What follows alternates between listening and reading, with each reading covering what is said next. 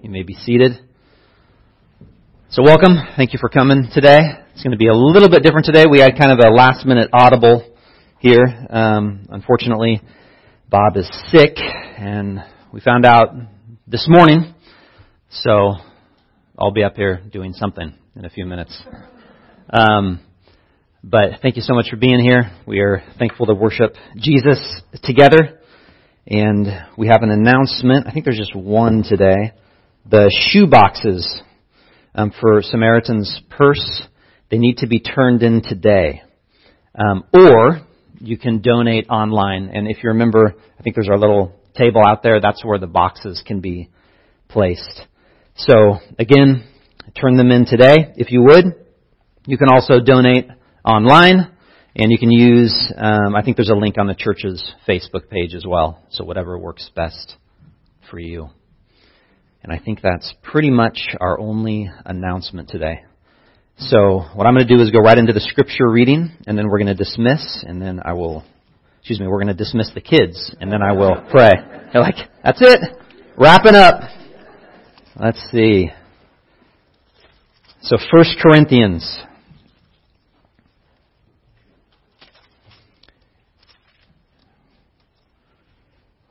verse 26 through chapter 2, 1 to 5. For consider your calling, brothers. Not many of you were wise according to worldly standards. Not many were powerful. Not many were of noble birth. But God chose what is foolish in the world to shame the wise. God chose what is weak in the world to shame the strong. God chose what is low and despised in the world, even things that are not, to bring to nothing things that are, so that no human being might boast in the presence of God. And because of him you are in Christ Jesus, who became to us wisdom from God, righteousness and sanctification and redemption, so that, as it is written, let the one who boasts boast in the Lord. And I, when I came to you, brothers, did not come proclaiming to you the testimony of God with lofty speech or wisdom, for I decided to know nothing among you except Jesus Christ and Him crucified. And I was with you in weakness and in fear and much trembling. And my speech and my message were not in plausible words of wisdom, but in demonstration of the Spirit and of power, so that your faith might not rest in the wisdom of men, but in the power of God. It's God's Word. Amen. We'll dismiss the kids and then I'll and then I'll pray.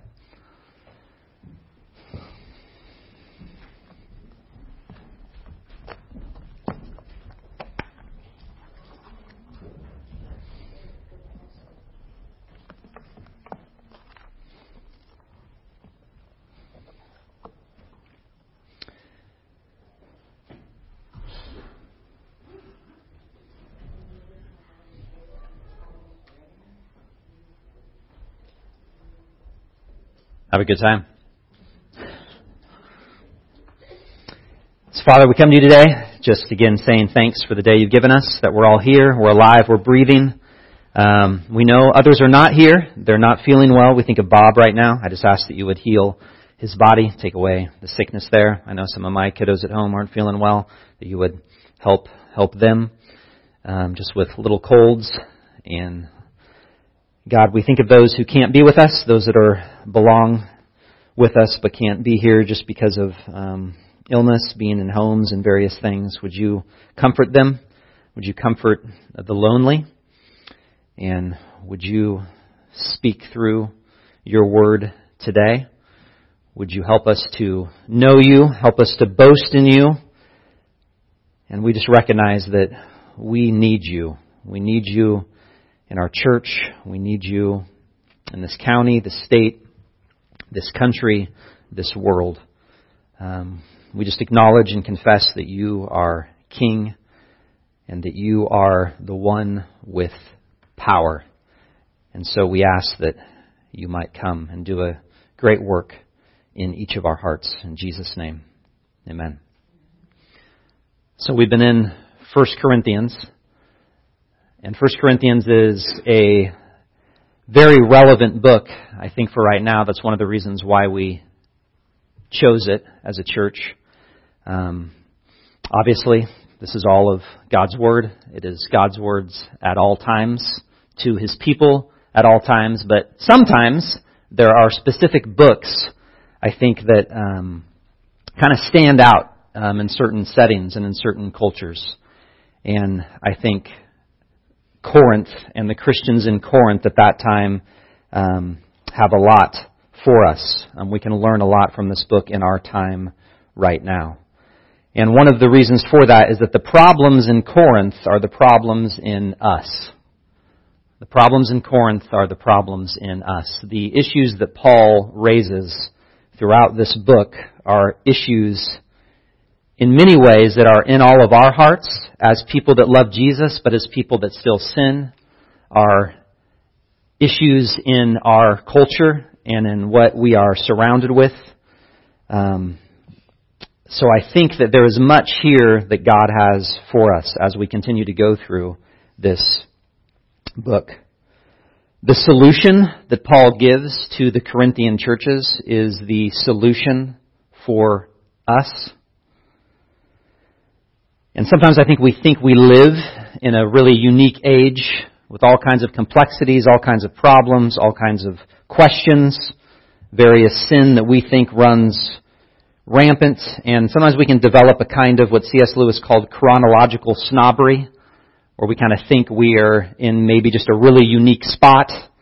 Um, and what we find is that our situation is not most unique. It resembles much of what happened in Corinth.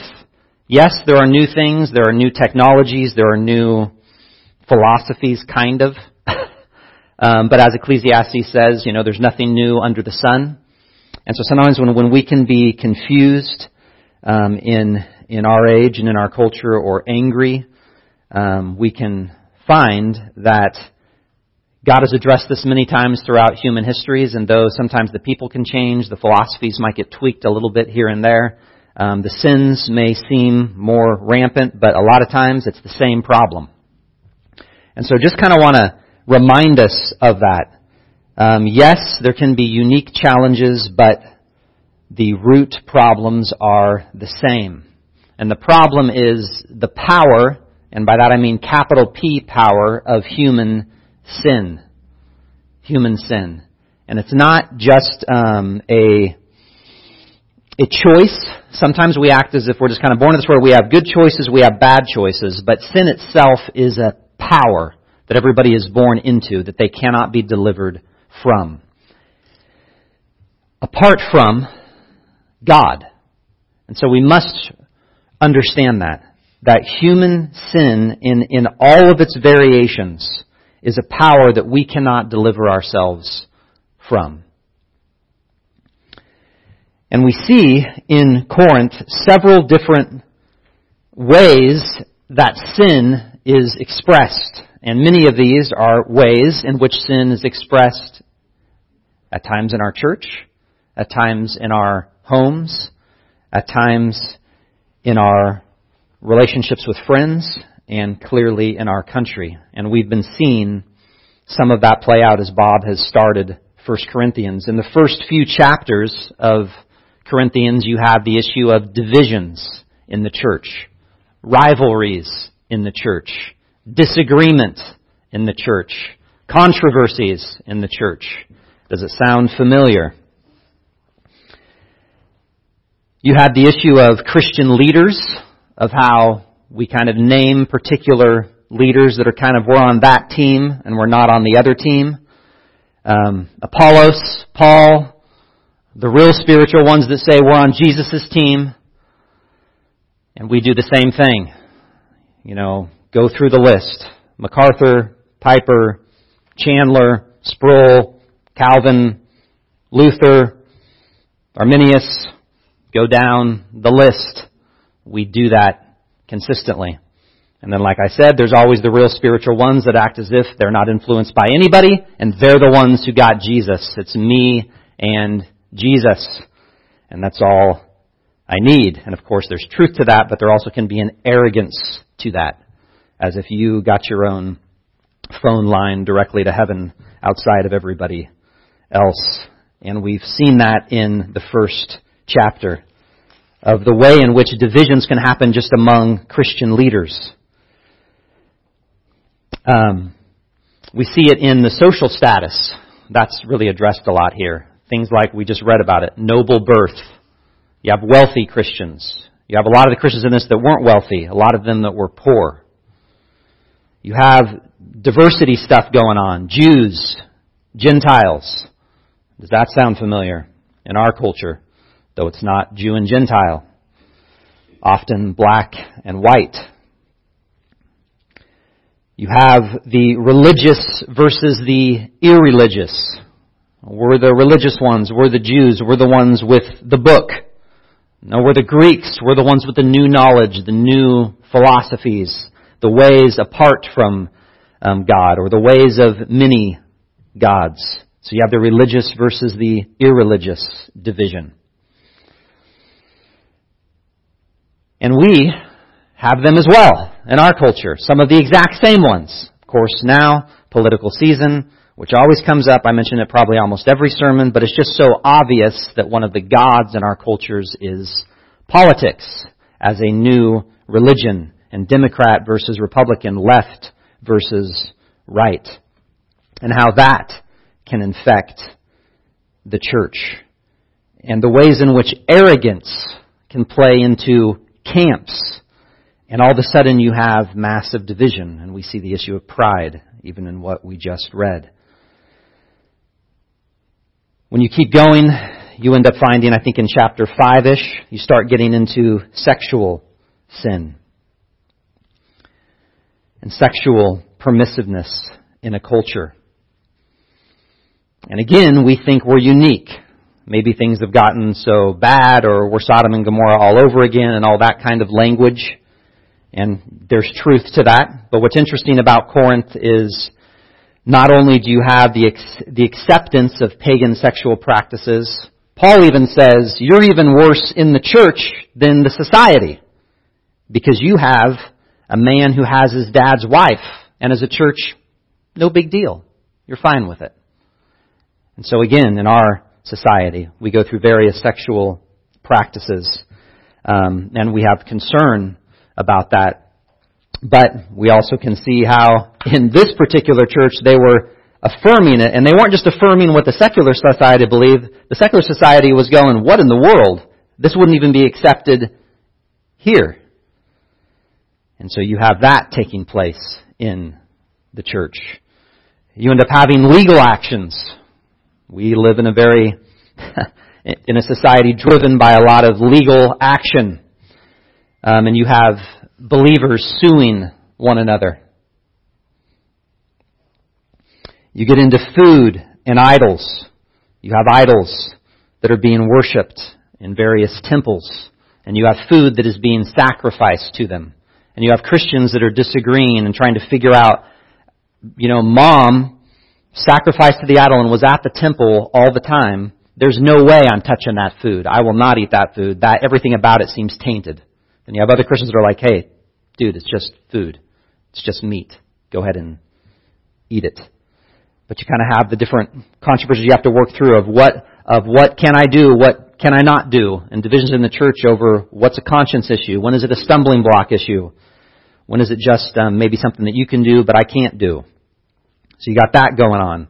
In chapter 9, you have Paul kind of bringing up the issue of personal rights and how he kind of talks about his apostleship and how he did not take his personal rights that he could have taken, but he let them go for the sake of love. We, in our church, especially the last several years, have seen more and more the issues of rights, and especially as Americans, and when do you let go of things and when don't you? And when do you stand up and when do you not stand up? And we see Paul being loving and having a theology of suffering and sacrifice. You have issues of men and women that come up. Um, what do men do? What do women do? What are differences? Head coverings. That's going to be an exciting one when we get to that one. um, but you just have, yeah, what's a what's what's a man? What's a woman? And of course, we deal with that in all kinds of ways now that that seem new and in some ways are new. Um, but that is front and center in Corinth. You have the issues of spiritual gifts and charismatic gifts, signs, wonders, prophecies, words of knowledge, healings, speaking in tongues, and divisions over that. Spirituality. What is real spirituality? Where the power is. The glitz and the glam. You have bodily resurrection that he gets to. And in a culture that would have been very big on philosophy and good ideas, and at times even big on, it doesn't really matter what you do in your body, it's about spirituality. It's about kind of a new level. Uh, Gnosticism in the culture. That spirituality can be disconnected from the physical. And Paul basically says, no, we serve a Christ who is alive bodily. And so, the point is, there's a lot for us in this book. And God has, I think, a lot to say. So I encourage you, um, as you begin to read these, um, at, at, as we do these sermons, don't just do the Sunday thing. There is a lot here that matters and that we can put into practice and deal with issues that we are facing today. And not just in the us versus them thing. And the, oh, society's going this way and we're going to get all the arguments of why we shouldn't do this, that, or the other thing. But again, the, the problems, the sin, there's been ways in which it's in our hearts. It's not just out there, that it's in here, and it's in us. And we need to admit that, and we need to repent in ways in which we should. So, we see that in Corinth. Uh, just a quick thing on Corinth and, and the city. I love what one commentator says. It says, uh, Corinth is at once the New York, Los Angeles, and Las Vegas of the ancient world. That was kind of a good way to picture it kind of a bustling city. New York, professionalism, wealth. You know, Los Angeles, kind of Hollywood, Las Vegas, think of the strip and everything else that goes along with that. Um, and that was Corinth. So, again, America, entertainment.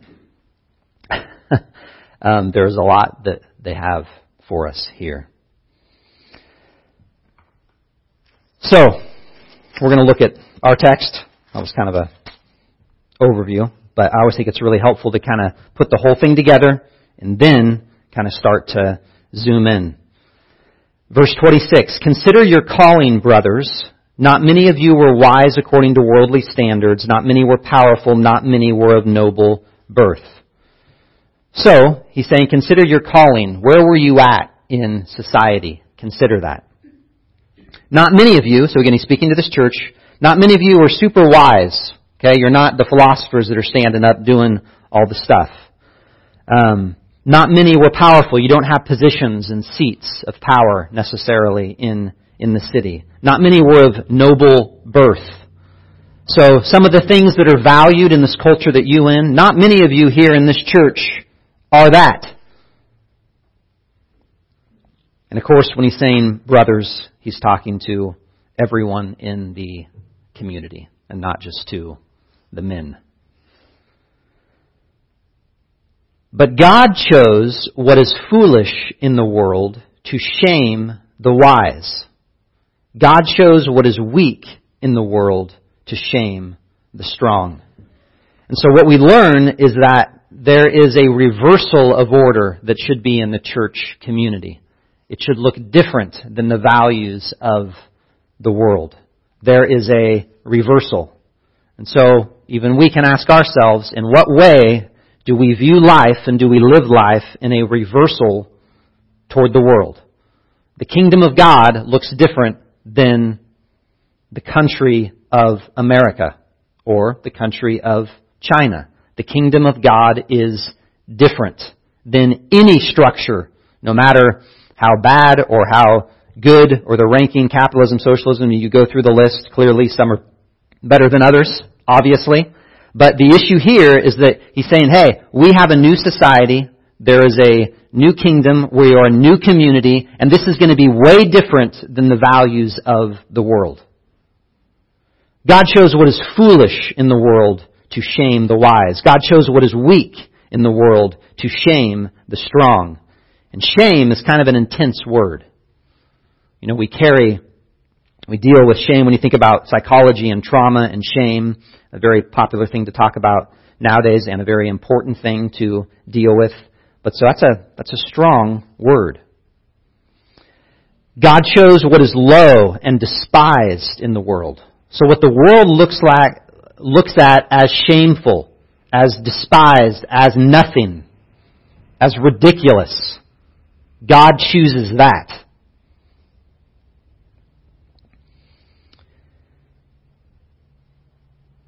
Even things that are, are not, so there's the nothing. Even things that are not, even things that are absolutely nothing. He brings it to nothing the things that are. God chose what is low and despised in the world, even things that are not, to bring to nothing things that are. There's a complete reversal. There is a new age that is overlapping an old age. The kingdom of God one day will overcome all of the kingdoms of this world. So much so that in some ways it will cease to exist or at least be redeemed and transformed as the kings of the earth bring in all of their stuff under King Jesus in Revelation.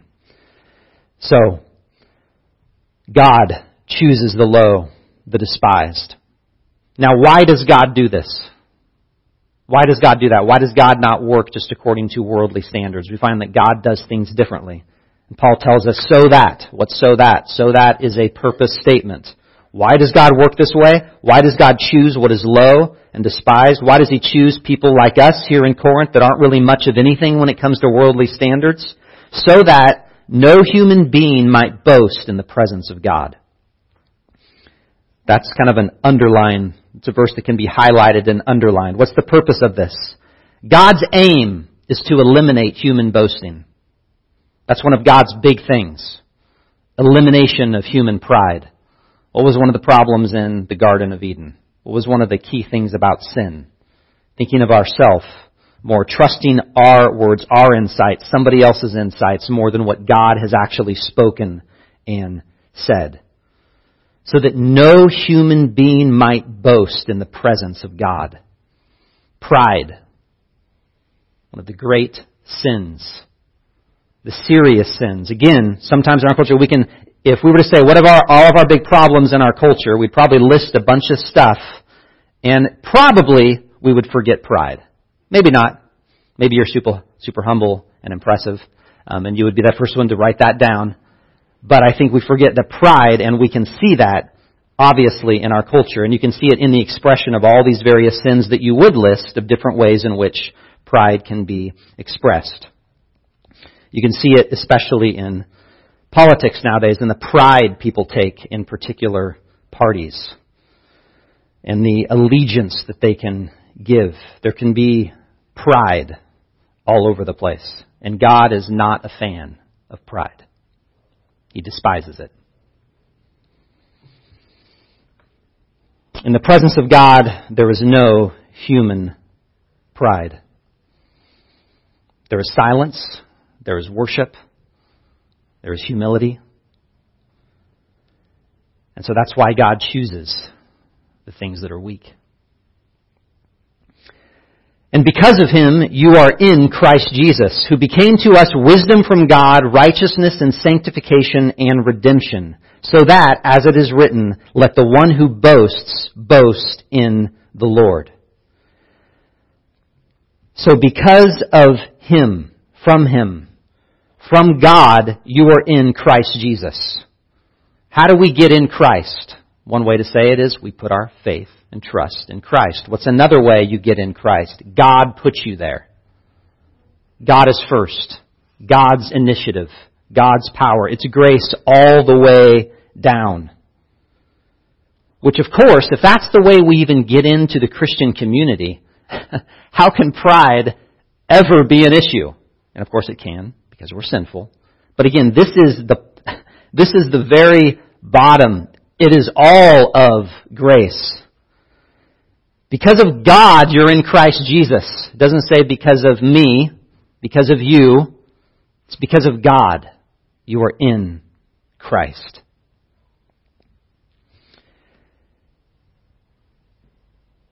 And so we cannot boast in ourselves. What would we have to boast of? What could we bring in the presence of Almighty God, the King of the earth, to boast of? Nothing. In Christ Jesus. Again, that phrase comes up all the time throughout Paul. It's one of his main themes. If you pick his favorite theme, that's probably it. In Christ. All of the benefits of God's blessing are found in the person of Jesus Christ. We are a Jesus people. That's why we're here. Every benefit we have, every salvation blessing that we have is from being in Christ. He is our identity. So again, we live in a culture that loves speaking of identity issues. Sexual identity issues. Again, what it even means to be a human being, what it means to be a male, what it means to be a female. Political identity issues. Republican, Democrat, left, centrist, I don't care, independent, go through the list. There's identity issues everywhere. Who are we as a people? We are Christians. We are in Christ Jesus. That is your primary identity. Everything else is under that, all the way. And if anything else is up above that, that's a problem. That is pride. That must bow to Jesus. So because of Him, you are in Christ Jesus, who became to us, so here we're getting into kind of the benefits. Jesus. He became to us wisdom from God.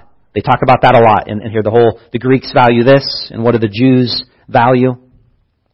Wisdom, sophistry, impressive philosophy, speeches, rhetoric. Is that right? Rhetoric. How do you say that? We, in Christ, become the wisdom of God. Why? Because Jesus is the wisdom of God. Jesus is the fulfillment of Proverbs, all the way of life, all the different wisdom of the Old Testament. Jesus is the embodiment of that. So again, we don't just have different ideas and principles and things like that as Christians, which yes, we have them, but it's all because it's connected to a person. It's personalized. It's inside of Christ. He is the wisdom from God. He is our righteousness. He is our righteousness. The only way we are made righteous before God is connected to Christ. It is in Him. We don't bring our own righteousness to Him in any way, shape, or form. Works of the law will not save. Doing what is right in the Greek culture, what might be accepted of the philosophies of the day, will not save you.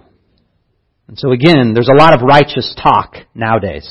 You see it in the way, you can see it on the progressive side kind of the sense of righteousness, and we shut you down if you don't agree with us. You can also see it on the right side. If you live this kind of way, God and country kind of stuff, we are the righteous ones, you are not. That is not our righteousness. Our righteousness alone is in Jesus Christ. All of those can be ways in which we are self-righteous.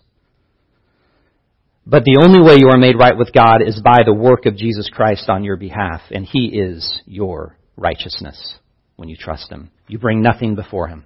And He clothes you with His righteousness. We bring our unrighteousness. And He doesn't just make us neutral. He gives us the righteousness of Christ as if we had never sinned. We are um, looked at before God as the righteousness of Christ, as the Son does. And sanctification. Fancy word, another one. All these shuns. Sanctification, set apart, holy. And we talk a lot about, you can see in the Bible, there's this kind of um, thing about progressive sanctification, meaning you get saved and, and, and you kind of progressively are sanctified, and sometimes you go, wait a second here, wait, I'm like this. You know. But there's a way in which sanctification, yes, there's a sense in which it is progressive, but there's also a sense in which it is done because you are in the, you are in Christ and you are sanctified, which is why he earlier in 1 Corinthians can say to the church of God that is in Corinth, to those sanctified in Christ Jesus, and you go, wait, how in the world are these people sanctified? We just mentioned a bunch of issues. Those don't seem very progressively sanctified. So there's a sense in which when you are in Christ, you are sanctified.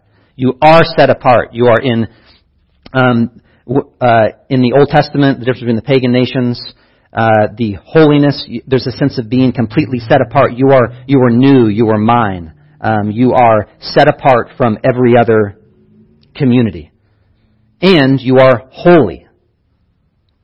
Okay. So Jesus is that for us. And redemption, the great theme of things like Exodus and Pharaoh and deliverance. That Jesus is your deliverance. So this capital P power I talked about, this power of sin. The only way the power of sin is broken is through the redemption of Jesus Christ. You must be delivered. It cannot be something you work up in yourself. You can't pull yourself up by your own bootstraps in Christianity. That is completely foreign to it. You must be redeemed. You must be saved from the, from the power of Pharaoh, basically. The impossibility of the Jewish people in that um, culture of being oppressed by Pharaoh and Egypt. Cannot get out. And what does God do?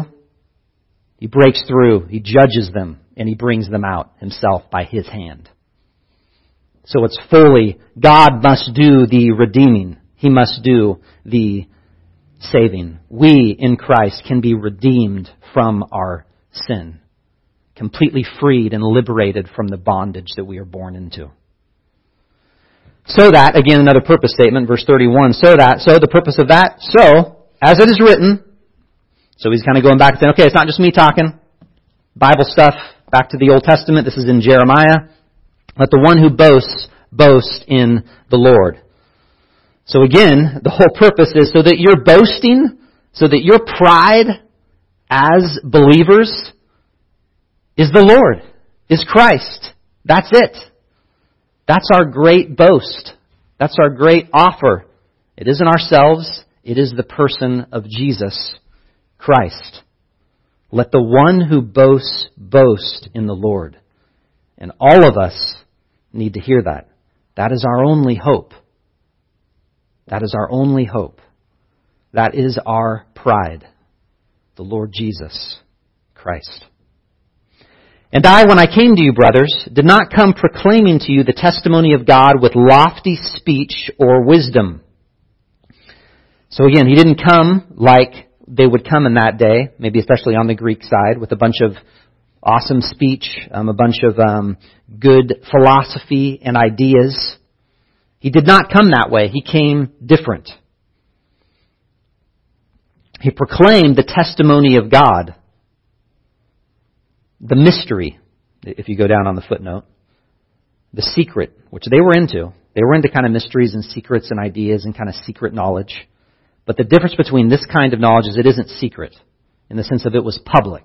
Jesus came in the flesh to die and to rise again and to triumph. So, the message that we believe isn't like some kind of like conspiracy theory mystery that kind of nobody knows and we're on the good insight. It's that no, this was publicly revealed before you through a crucified Messiah. So it doesn't come with just some amazing speech and philosophical book. For I decided to know nothing among you except Jesus Christ and Him crucified. There it is. This testimony of God that I, that I give, it's a crucified Christ. It is the cross.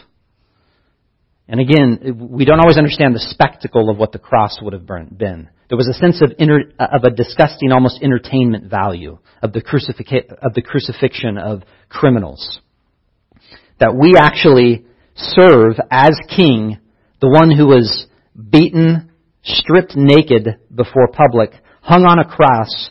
He would have to lift up for breath, bloodied, dying before his disciples, before his mother, before everything else. Utterly shamed in that culture. The, the very bottom of it. That is the message that we offer. This is our king. This is what Christianity looks like. This is the message. And Paul says he just, he's decided to know nothing among you. That's it. That's, that's what I came saying. Jesus Christ and Him crucified. That is the point. When we introduce people to Christianity, we don't start with it's this, that, or the other thing, or it's doing this or doing that. No, it's the achievement of God over human sin. And it's the way in which He did it, which was through the crucifixion and death of Christ. And they would have thought that utterly ridiculous. They would have thought that shameful. Which is why he said earlier, it's a stumbling block to Jews, it's folly, it's ridiculousness to the Gentiles. The religious people, it's whoa, there's no way God would stoop that low. It's folly. It's ridiculous. It's totally different to the Gentiles. And I was with you in weakness and in fear and much trembling, and that's interesting too.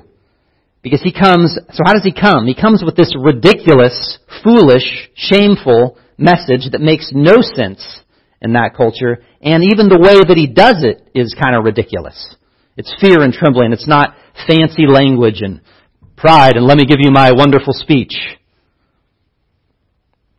And my speech and my message were not in plausible words of wisdom, but in demonstration of the Spirit and of power, so that your faith might not rest in the wisdom of men, but in the power of God. So again, he's not drawing attention to himself. I'm here so that you would follow me. No, he's saying, no, I am here to give the message of the achievement of God, which looks shameful and foolish in the world.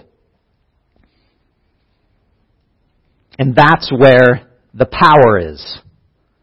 That is the power. What's that word? You probably heard that. It's dynamite, basically. The dynamite of God, that it can explode any other form of human wisdom or human achievement, is the, crucif- is the crucifixion of Jesus Christ. That's who we serve.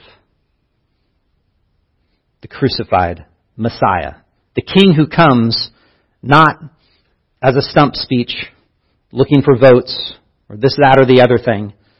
Flashy advertisements, money. The king comes, the one our allegiance is to, comes and dies. Stripped naked, with criminals, bloodied, dead. And that's our message. That's our king. That's what Christianity looks like. That's the community we are in. Did he rise from the dead? Is resurrection important? Absolutely. When, you say cross, you speak of both. But in this particular passage, he's wanting us to feel the shame, the foolishness, the ridiculousness of it. Not the glitz glam razzle dazzle that Corinth wants.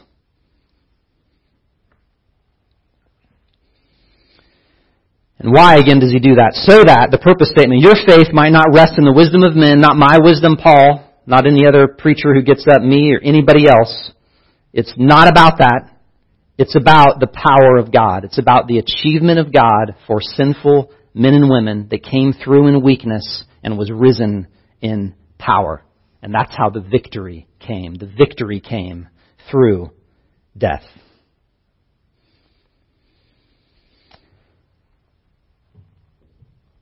And so, that's the solution to our problems. That's the solution to the personal issues that you face today, this week. That's the solution to all of our church issues inside of our church, outside of our church.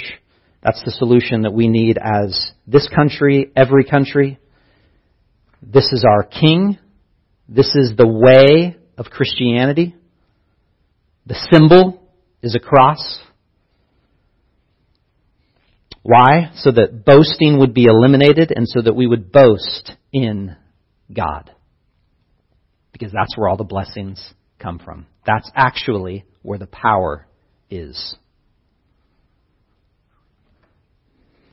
So let's sing.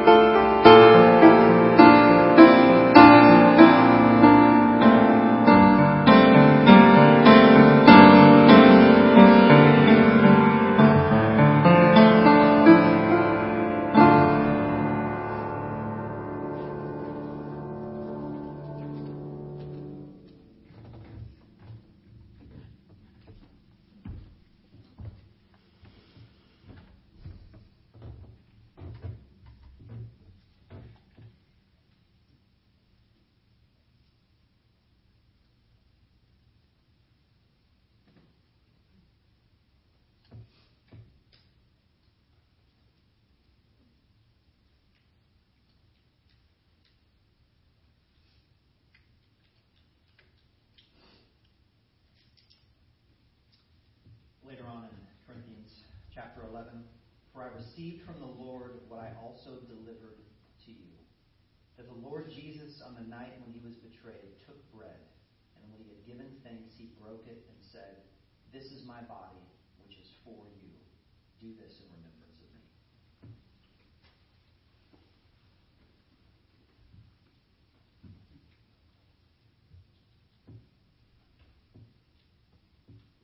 In the same way, also, he took the cup after supper, saying, This cup is the new covenant in my blood. Do this as often as you drink it in remembrance of me.